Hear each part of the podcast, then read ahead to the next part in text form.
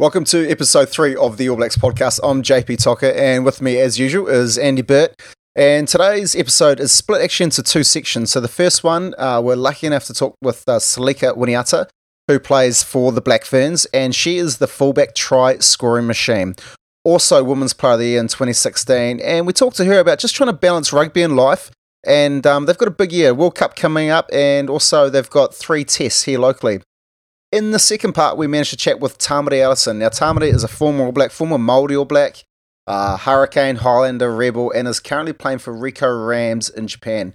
And we have a bit of chat with Tam just about uh, playing in Wellington, growing up, and a little bit about life after rugby.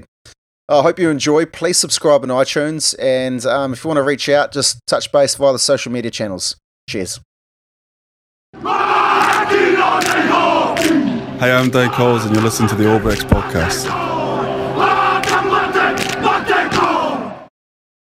Uh, welcome to All Blacks podcast. We're here with Blackfern Selica Winiata. Selica's in at New Zealand Rugby headquarters to talk about ACC Rugby Smart. Um, Selica, welcome to the show. Thank you. It's great to be here. And uh, welcome to my colleague JP, mate. Good to see you today. Thanks, Andy. How you doing, buddy? Good, mate. Very good. Good to be in uh, Wellington. So this ACC Smart, what was the purpose of this morning? And, and obviously they've brought you down here. It must be pretty important. Yeah, look, um, being an ambassador for Rugby Smart, um, today was just about getting the importance um, of hydration, nutrition, um, you know, what to do for warm ups, um, how important it is in your off season uh, through to your pre season, and what to do during your season, and just trying to give um, the young guys out there, girls and boys, um, some stepping stones um, to enhance their performance. And Selica, um, just to just to tell back, one thing we do with our guests here is a segment called Try or No Try. So we'll talk about AC Rugby a little bit more, but um, I'm going to ask you a whole bunch of quick fire questions, and you just need to say try or no try, whether you agree or disagree. Um, so kicking that off with herbal tea, try or no try? No try. Oriental Bay. No try. Oh, Italy's tactics against England in the Six Nations. Try. Yeah. Guns and Roses. No try. Game of Thrones. No try. What about the Oscars ceremony? try. What a joke. How about pétanque? No try. And Mexican waves. You try. It's absolutely bombed that, Andy. Nice work. yeah, there's a few tries in there. Hey, Selica, um, so your rugby back- background, you grew up in Levin, yeah, but you now live in Palmy. Yeah, born and bred in uh, Levin, but moved up to Palmy at an uh, early age um, with the parents working up there. And what age did you start playing rugby? Was it was it early on, or was it once you sort of got to college? No, it was when I was uh, quite early on, eight years old, and uh, don't actually know why I even got into the game.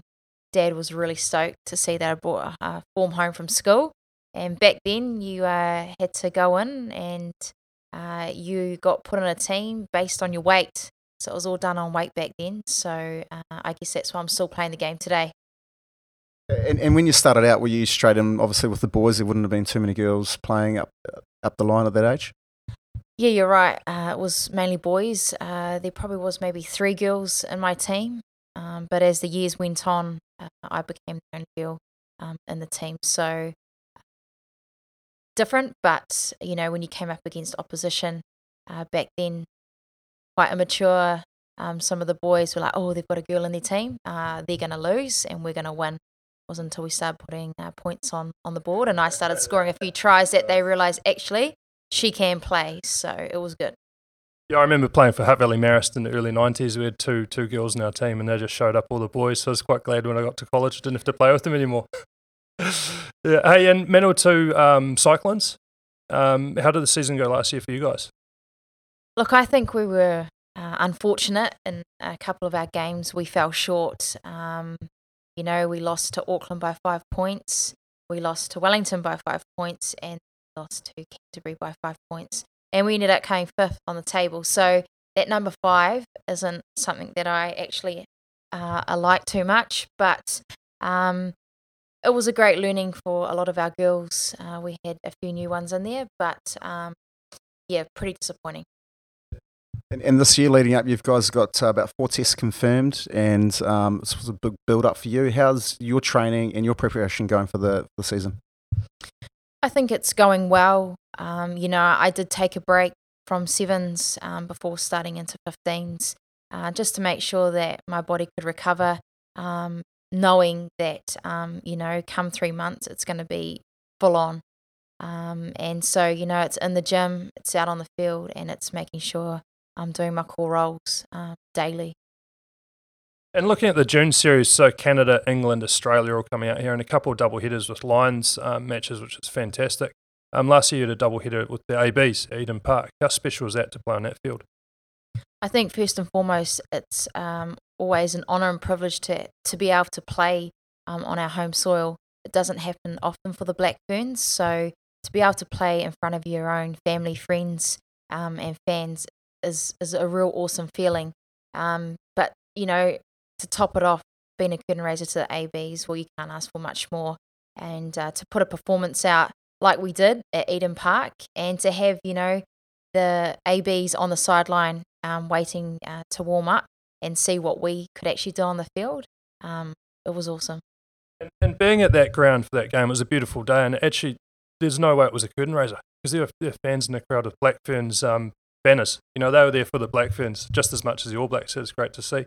And uh, last year, you were rewarded with um, Player of the Year. Um, how did that feel to be, be um, given that accolade? Look, I mean, just to be nominated for that award, um, you know, is a privilege.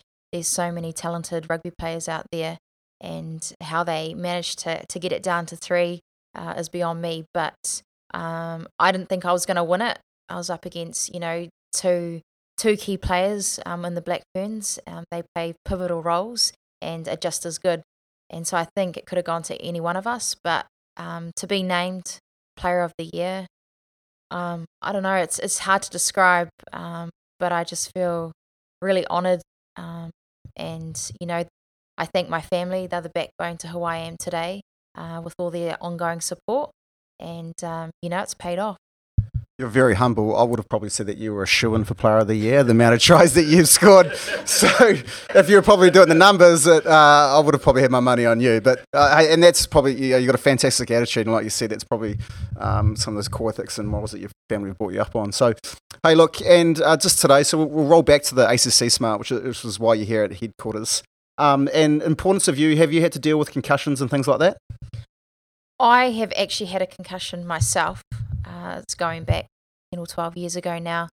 And back then, we definitely didn't have the information that um, is out there today. And um, I just hope that the, the young youth out there and even some of the, you know, older players are taking it on board and they need to know how important it is because, you know, you're messing with your brain and um, you only get one. And if you screw it up good and proper, that's you gone. So, um, you know, when I had my concussion, um, I did probably the complete opposite to what um, we should be doing. And um, yeah, I think it's it's a very important topic, and I think Rugby Smart are doing some really cool things to help minimise, um, you know, um, ongoing injuries through that. Yeah, and that's interesting. I mean, when I was a kid, I remember would would run around with no boots on and things like that. And have you noticed a change in attitude in terms of you know everyone wearing mouth guards and all that kind of stuff, and kids understanding the importance of all those safety measures in rugby? I think now, um, with the push that Rugby Smart along with ACC are doing, you know, um, where it's zero tolerance around if you're not wearing a mouthguard, you're off the field. I think that's really important because, you know, you still get people who don't like mouthguards and so won't wear one. Um, but I think, you know, now that you're not only going to hurt yourself, but your your your actual team by getting sent off the field, I think that's going to pull a lot more people in line and they'll start wearing them. And I saw that just talking about the, the blue card that's sort of come into the game and, and been sent from the field. And do you think that we're doing enough around the concussion and um, protecting players, especially at the professional level, where um, you know for you guys who've got test matches and, and things like that, that we're doing enough to make sure that you can take the field, but also can protect you for life after rugby?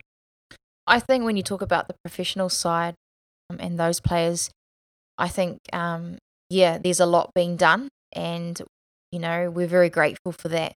Um, when you look at the lower grades, the grassroots, um, I think there's a lot of work still to be done around um, getting the right information out to the coaches and referees and making sure that they actually understand um, what kind of symptoms and signs they're looking for, and realizing that it's actually okay to pull somebody off the field.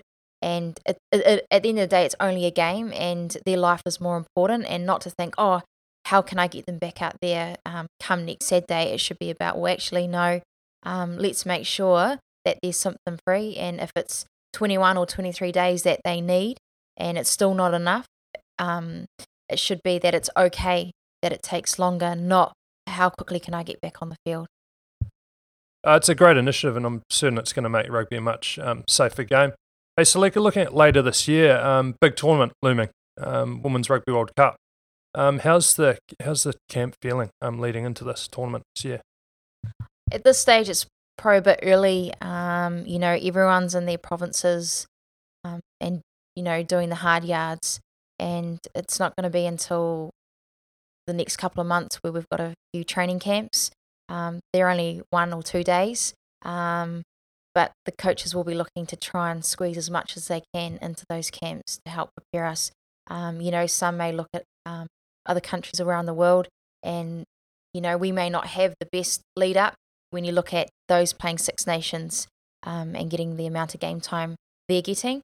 Um, but I think, you know, we're pretty fortunate to be able to have three Test matches here here in New Zealand uh, in June. And the tournament's held in Ireland in August. Um, so how tough are those UK-based teams going to be over there on their home home track? I mean, when you look at Ireland, you know they're very passionate about their rugby, and and so are England. And um, you know, I think that's one thing when we go over there, we make it our home. Um, we forget about um, you know the rest of the teams, and it's got to all be about us. Um, we're going to have to be a bit selfish and um, make sure that we prepare well um, you know, and we've got to take one game at a time. It's no use looking too far ahead if you don't look at your first game. Um, you've got to treat each game as a final because it could be your last game. Um, you know, as as we go on, we'll just build. A little way out now. I know the World Cup's not seen there, but who would you say is probably going to be your toughest opponent going into the Rugby World Cup? I think if you look at our pool, uh, you know, we've got Canada in there, and I mean, they're coming out in June and I think that's going to be, you know, uh, a pretty good tester for us um, to see, to be able to measure where we're at. Um, and, you know, it, it's like anything. Um, you can you can go off the rankings, but it's actually the team who turns up on the day um, to play code and to play well. Um, it's the team that wants it the most and puts more into it. Because um, you can have the best team on paper, but if you don't go out and perform, you're not going to get the result you want. I saw some footage of your um, games last year on the Northern Tour, and it was great to see some Blackfern supporters in the crowd there. Um, how important is that support far from home, having those fans backing over there?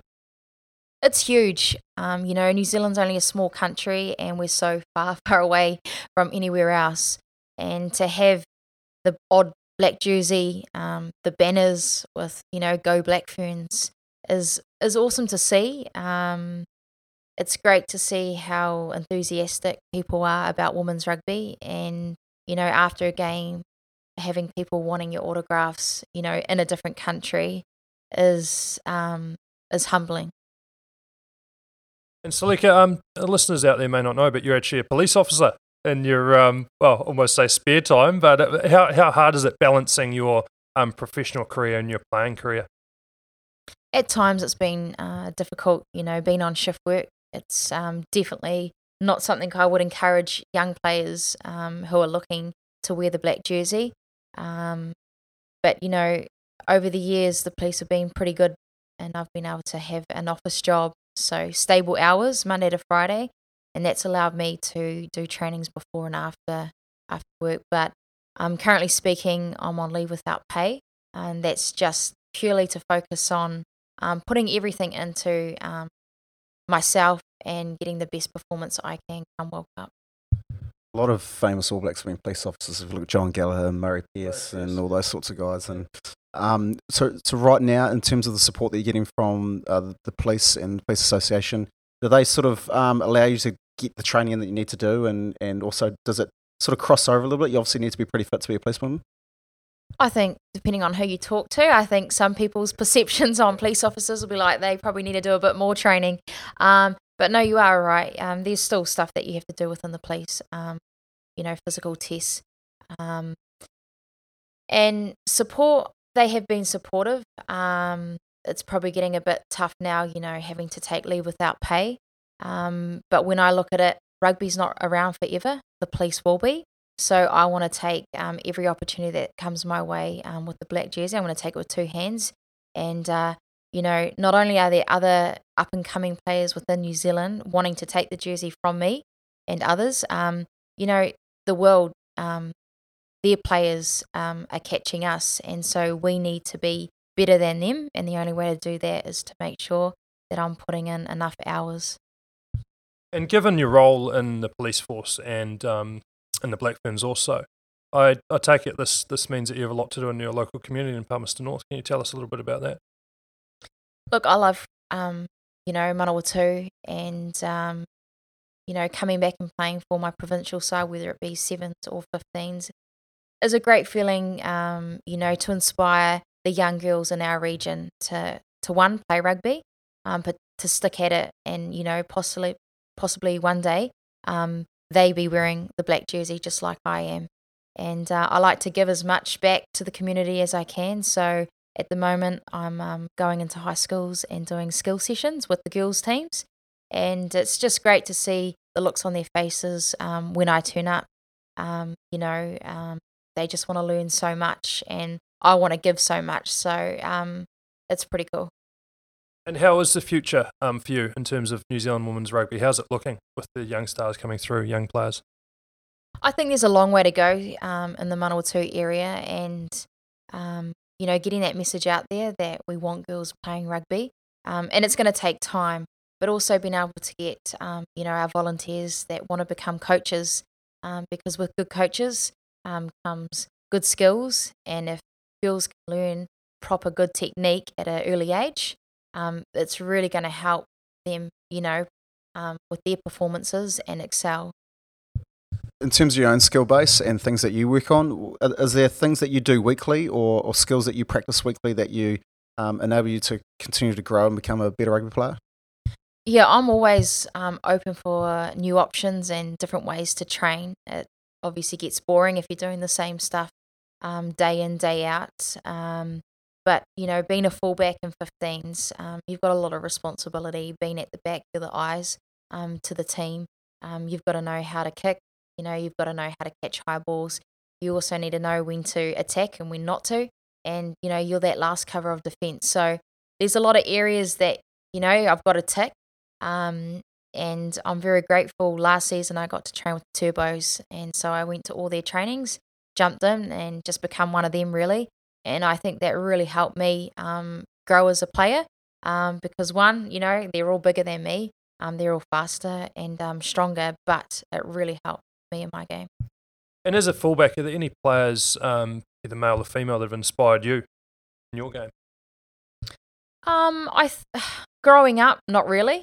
Um, I kind of just, I guess, do my own thing. But when I do watch the odd game of footy, um, you know, Ben Smith and Nehe, um, um, you know, they've got some, you know, pretty mad skills. And, you know, when you look at Ben Smith, he's he's not the biggest man on the park and neither am I. So I think, you know, to watch what he can do, um, and, you know, try and take a little bit of that into my game. Yeah. I was kind of drawing parallels with Christian Cullen. Has anyone said that to you before? You're both from Manawatu? Yeah, they have. Um, I'm probably not quite as fast as him, but you know, um, yeah, I've watched some of his games, and yeah, you know, he was small, and um, and I'm small, and I'm not going to get any bigger anytime soon. So it's just, you know, you kind of got to um, do what's best for you and put yourself in the right position um, so that you're not getting smashed. And in the Black Ferns, um, when you're on tour or when you're basically, there's a much inter-team rivalry in terms of who's the fastest, who can lift the most in the gym, or who's who can do the best beat test and all that stuff. Is there much rivalry there? Look, to be honest, we don't have enough time together um, to worry about that. Um, you know, because when we go on tours, uh, we don't get to have a week apart um, in between each test match. It's pretty much test match recovery, a couple of days training, and then you do it all over again. So um, I think with the black jersey comes a lot of responsibility, and the girls know that um, the jersey's not just given out willy nilly.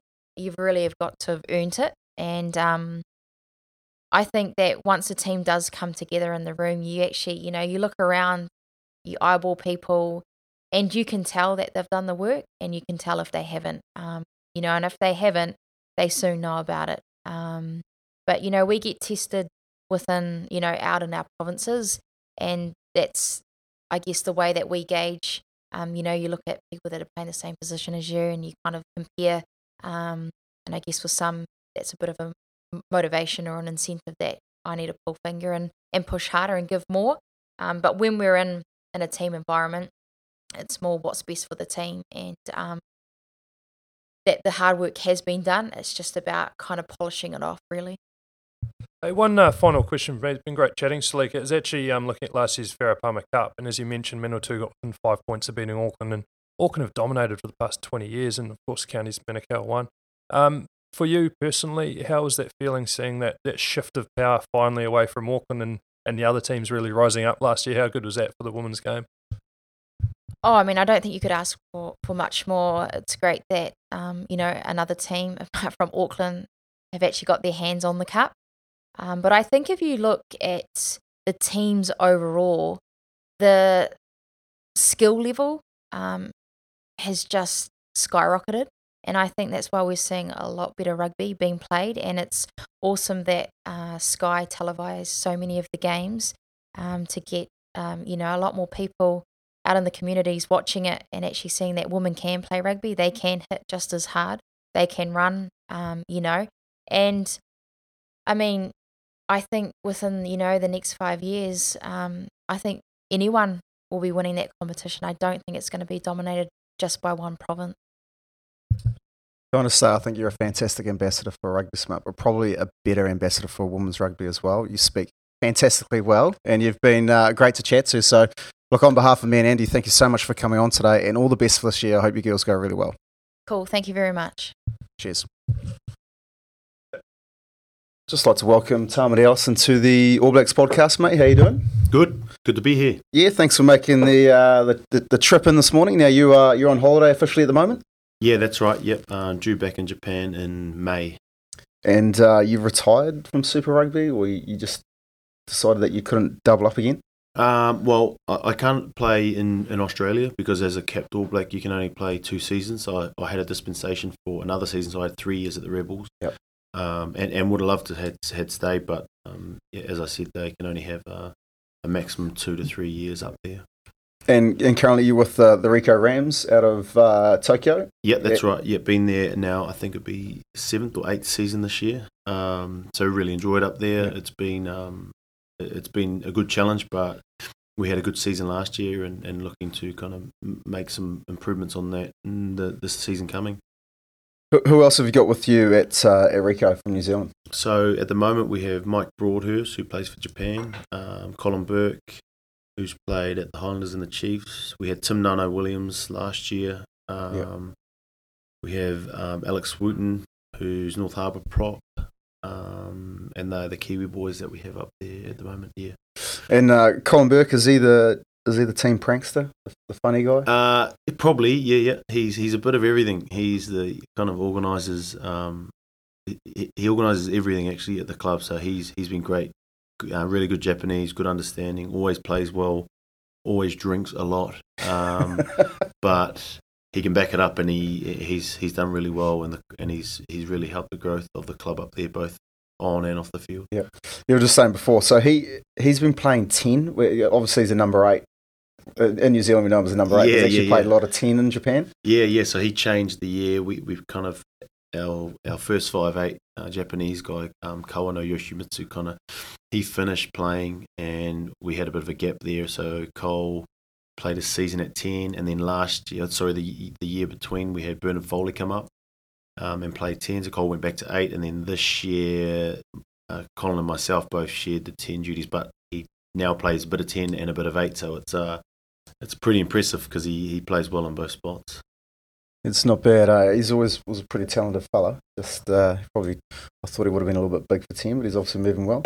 Hey, in um, your All Black career, so you had uh, I've got down about four tests, and, and you had probably how many games for the New Zealand Māoris did you have?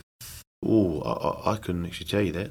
Um, yeah, I couldn't find it. yeah, I, it's funny. I, I was with them in a few different periods. So I started in I think 2005. I know that because the Lions was the year the Lions toured. Yep. So I was in the squad that year. I didn't get a chance to play against the Lions. I played the game in Fiji, perhaps.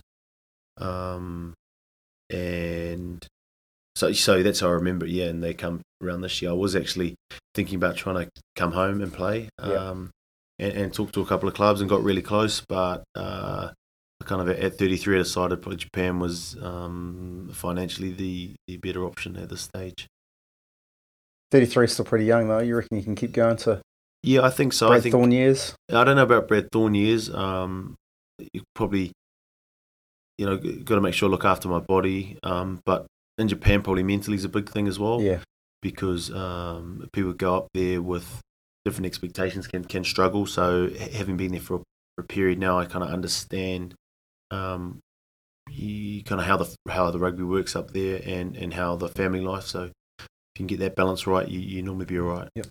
And um, you've got a few things going on outside of rugby as well. You're sort of looking already ahead to rugby or post post rugby life. Yeah, um, I've been really lucky um, by chance or, or you know by attraction. I've been involved a wee bit with We Are Tenzing Group in Auckland. Um, it's, it's got a, a new player agency. Um, you know, my intent with the group at the moment is just kind of um, just sharing knowledge and, and, and giving them a hand and um, around uh, my thoughts really with, with Māori and PI players, um, the the system, um, the professional model at the moment, and the professional model when I come through, and, and really trying to give them some ideas on um, how I think it can be done a wee bit better, so people um, and mainly the off-field stuff can um, can transition out of the game um, a, a little bit more um, easily, or, or, or transition out of the game with um, not a bigger as big a drop down in a lot of areas, which is, is probably been found out in, in recent years as, as the guys who are full time pros, meaning guys who came out of college and have only ever been a pro rugby player, are starting to retire. Yeah, it's an interesting period, isn't it? Because it's that was that cusp of, of pro and then those rugby academies and um, like we, we both know a few guys that played a bit of NPC at school came out and they've never had a job right and so now they're in the workforce for the first time it can be quite daunting Yeah, yeah, absolutely, and and you and it probably that model is, is only going to get stronger as the recruiting um, is, is probably a bit more intense, and, and kids are in what you might call a rugby bubble, be it at um, at high school where where the high school system is ramped up. You know, there's there's there's money and resource put behind high school rugby, which is good for for the rugby, and also if the kids are educated well throughout. Um, Yeah.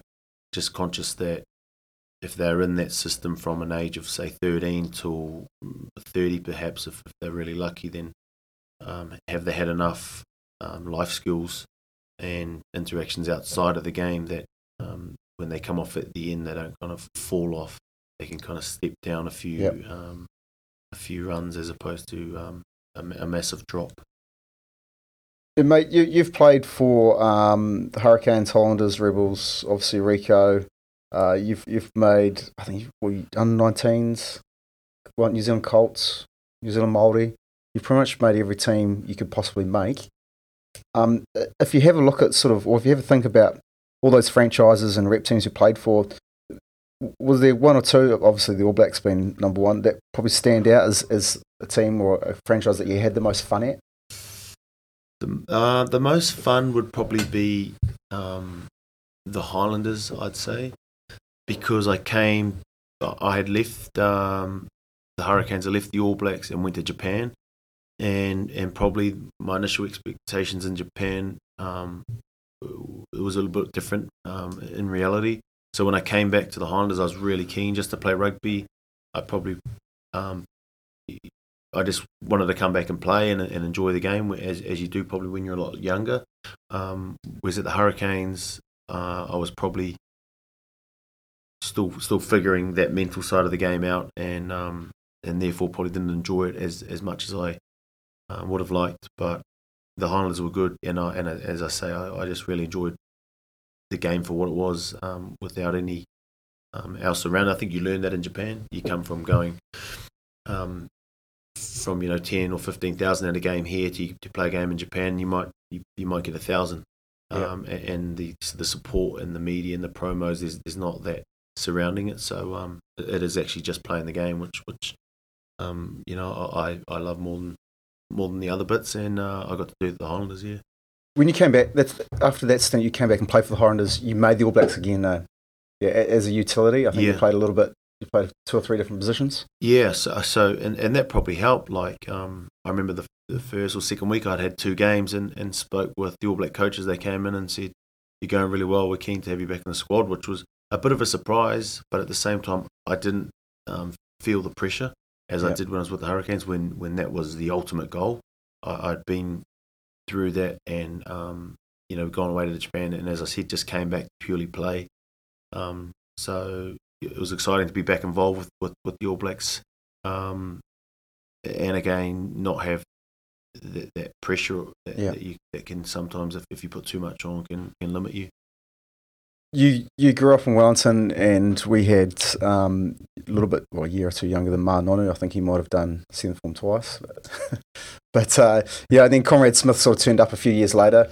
Um, and then there was, you know, there's another guy, Willie Lafaele, who didn't probably, who I thought was probably the best of everybody, but maybe didn't kick on. So there's like a real logjam for, for midfielders. And um, but you still managed to make a fist of it. Did, was that decision one of the reasons why you left the Hurricanes at the time? Was that you wanted to get some more time in the midfield? Yeah, well, um, there was, I mean, there's always great uh, midfielders, not not including like Tana and, and Peter Alatini was here, Tani Tupulotu was here, all around the same time.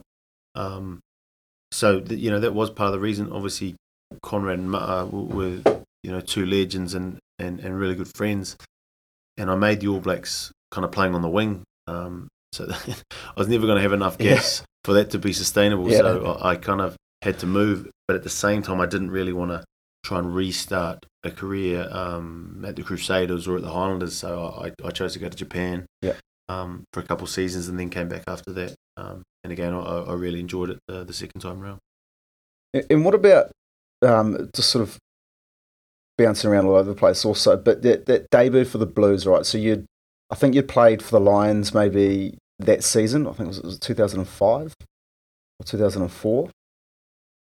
And did you, you end up having a, getting a call up to the Blues the following season? Was that where you had your super debut? Yeah, that's right. So I was involved with the New Zealand Sevens. Um, I was on the circuit and I came home and uh, I think they had a few injuries at the Blues Yeah. and um, Joe Smith was the coach and I'd had him through some age grade trial Yep. stuff. Yep.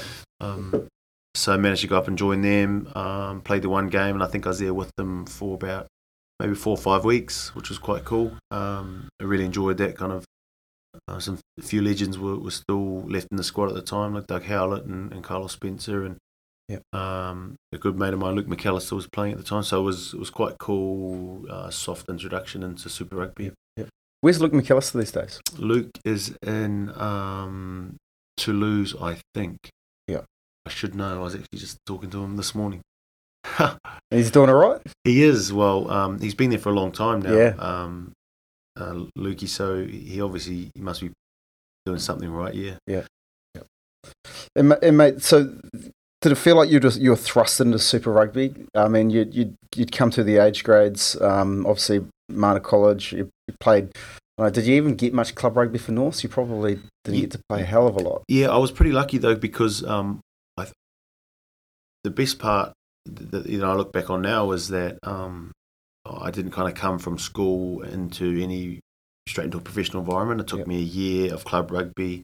Then I moved into the academy. So before I was any kind of system, I had to figure a few things out myself. Yeah. Um, same with the secondary schools. I didn't play Wellington secondary schools. I but the year after I managed to play New Zealand 19s, which was quite a big jump, and then New Zealand 21s the year after that, and I kind of worked out um, how to train and, and, and how to get myself right, and um, so the club was good though, and, and, and I think it's a it's a model that I know, I try and promote um, with my brother as well. We're both involved out at Norths. Yep. It's just a big part of of the the rugby um, picture, and I was very uh, yeah, happy to have those club days before moving into um, the professional environment.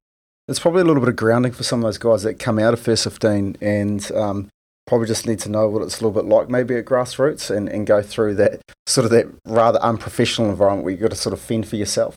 Yeah, I think so. I think it makes you appreciate um, when you when you have full time physios and full time doctors and you have trainers and everything's done for you. As I said, you have to kind of work out your own training. You, you might get a physio every now and then that'll, Yeah. that'll strip you. So I, I think it is really good for, um, as I said, for for just being able to be conscious of your own process and work out what works for you before you're in an environment where um, a lot of that stuff is done for you. Did you manage to play? In fact, I think you did a- a couple of games with Jerry. Uh, yeah, I played. I played a bit with JC, um, both at North, at Wellington, the Lions, and the Hurricanes. So, you got a couple of North games in. Yep, Yep. yep. Um, yeah, yeah, yeah. It was, uh, you know, looking back now, it was, it was very lucky. Um, he was obviously a club legend, but someone who, you know, was when he was in town, he was he was at training. Yeah. Um, you know, and, and going for it.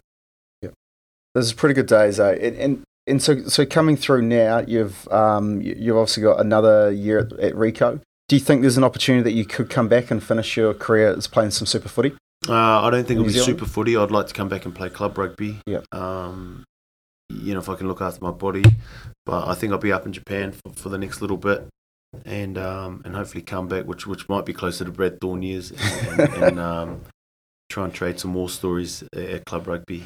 Do you think we would see uh, ever see the three Ellisons playing for Norths again? Uh, well, uh, maybe. I mean, it'd be be quite a cool little um, way to finish. With you know, it's funny. My brother, younger brother, was quite close to coming to Ricoh this year, and and I actually had spoken a wee bit with Kurita, who where where Jacob's based. So, Yep.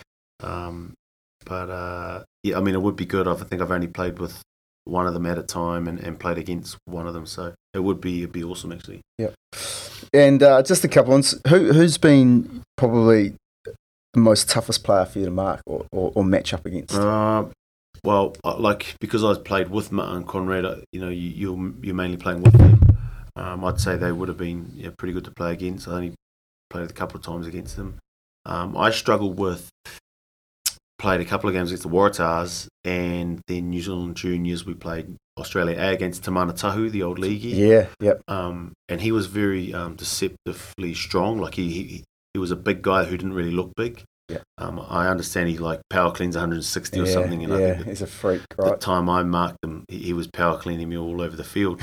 um, so he's someone who, who sticks out like, and sometimes it's the people you underestimate that are, that are strong Yeah. for what they look like, you know. Who's the uh, the worst player to room with? Uh, Cory Jane is probably up there. He's quite messy. He's quite uh, Don't look at my desk. It's a bit- noisy, um, and he's got a lot of energy. And he lives in the bath. Or well, he used to live in the bath. Well, that's what he said he was doing in the bath. He used to take his laptop in there with him as well. but he um, probably CJ. May, maybe he saw that stuff out now, but uh, I'm not sure. see if we can hassle and get on, see if we can rebut to that. And um, just the Lions tour this year, obviously it's a big year for the All Blacks and uh, for New Zealand as well. And you mentioned you did get to play that game in Fiji. Yeah, was I that think 2005? Was it? Was it? Yeah, I think I was on the bench in the game. Um, the New Zealand Māoris in 2005 played Fiji, uh, played against Fiji. That's right. Yeah. And then the, the following week, I think me and Thomas Waldrom got sent home to club rugby. Yeah. And the big the big uh, guns played the Lions in Hamilton. Yeah. Yeah, it'll be a great year. Um, and, and it's just so good that those those um, Northern Hemisphere teams are doing really well. Um, so it'll be a great test for the All Blacks. Um, you know, it's, it's not often that the, the two top sides um, will come against each other. You know, when the timing's right, and it's looking like it could be um, the timing could be right for those games this year. Is there anyone in that, that Lions tour you think um, we need to keep an eye out for? I think um, Itoje will be. You know, he's. I actually stood next to him in Melbourne, and he's probably one of the biggest rugby players I've ever seen. Yeah. And, and if you look at the way he plays, he actually he can hit dudes, but he's actually super skillful. Yep. He's like um, he's almost like a loose forward, but built like a lock, and he is he's damaging. So uh, yeah, he'll give them a good run up up front for sure.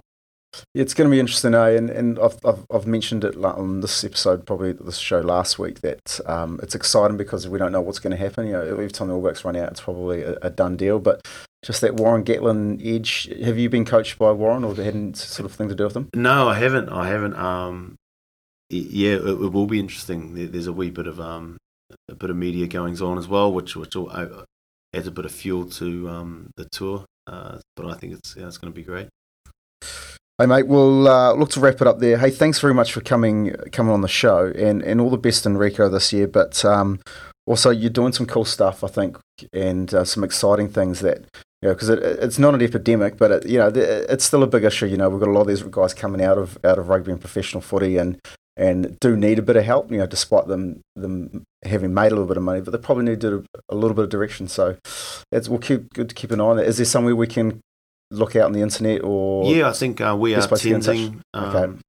is, is the group that we're Yep. involved with at the moment Yep. i think they've got some great stuff okay. um, at the moment still building but w- within the next um, little bit i think uh, they'll, they'll be a company that um, can definitely provide value for the for the younger kids the guys current guys and guys coming out of contract Yeah, Hey, awesome, mate. Thanks very much, and all the best for 2017. thanks for having me Cheers.